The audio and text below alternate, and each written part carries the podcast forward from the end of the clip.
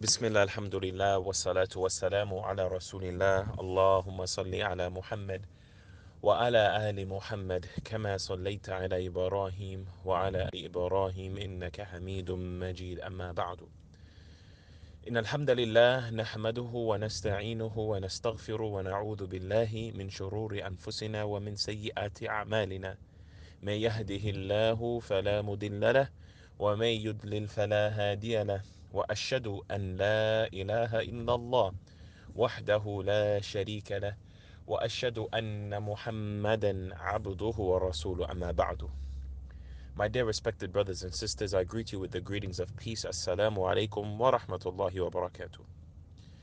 In this reminder, I would like to assist and to give a piece of advice, a piece of nasiha for indeed the Prophet Muhammad sallallahu alayhi wasallam is reported to have said, Ad-dinu nasiha, ad-dinu nasiha, ad-dinu nasihatun. That certainly the religion is advice. Religion is advice. Religion is advice. So what advice would I like to give to you on this blessed day?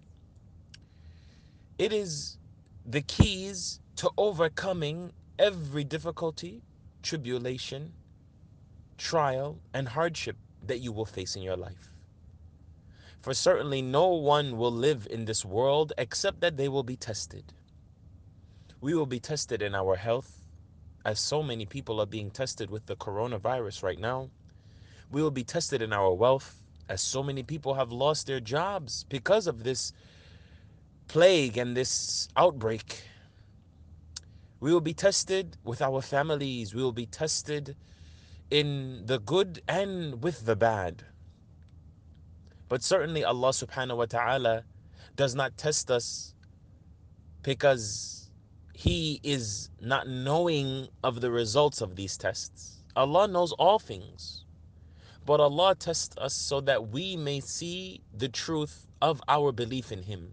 How so? Were you to ask any Muslim whether they believe in Allah, they will tell you undoubtedly yes. But out of the 1.7 billion Muslims on the globe, how many of them truly believe in Allah? Or are they only saying that which they feel is the right answer? For who would say no, they don't believe in Allah and claim to be a Muslim? So Allah subhanahu wa ta'ala will test us in this life to see the truthfulness of our claims. So, my dear brothers and sisters, how do we pass the tests that Allah will certainly give us in our lives? The way that we do this is by practicing patience, as-sabr. For indeed the Prophet Muhammad sallallahu alaihi wasallam is reported to have said in an authentic hadith, ما أعطي أحد أطاعا هو خير وأوسع من الصبر That no one is given a better gift in this life than to be given patience. The best gift that you could be given in this life is patience. Why? Because to live in this world requires patience. To be patient upon the religion of Islam, to be patient upon the rules, to be patient during times of fitan and tribulation and trials, to be patient during calamities Patience is the key to our success. But what does it mean to be patient? For whenever the hardships of life touch us, everyone will quickly tell you, Be patient, oh brother, be patient, oh sister. But what does that mean? What does patience look like? Patience comes in three forms to be patient with your belief, to be patient in your words, and to be patient in your actions. As it relates for patience in belief, it is believing that that difficulty will pass. And that after the difficulty passes, Allah will give you ease and will reward you.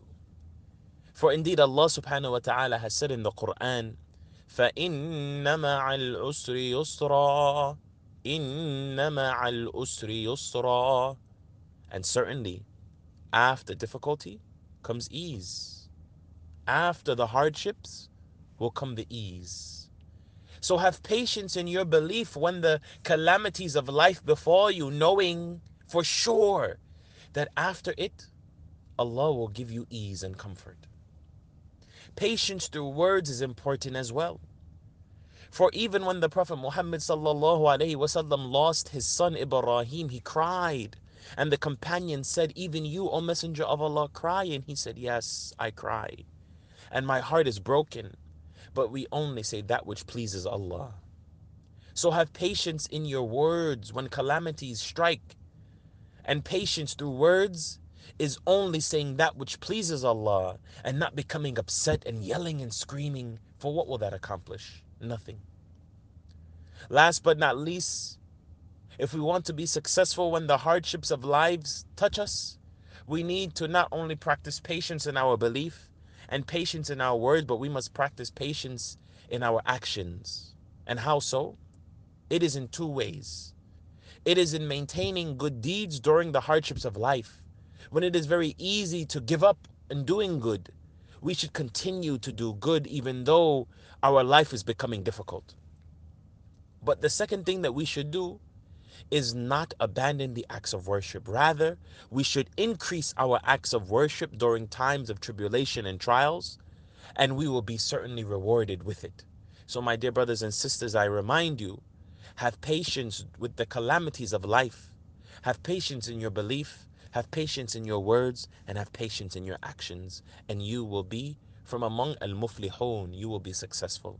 أقول قولي هذا وأستغفر الله لي ولكم I have said these words and I ask Allah Almighty to forgive me and to forgive all of you. Assalamu alaikum wa rahmatullahi wa barakatuh.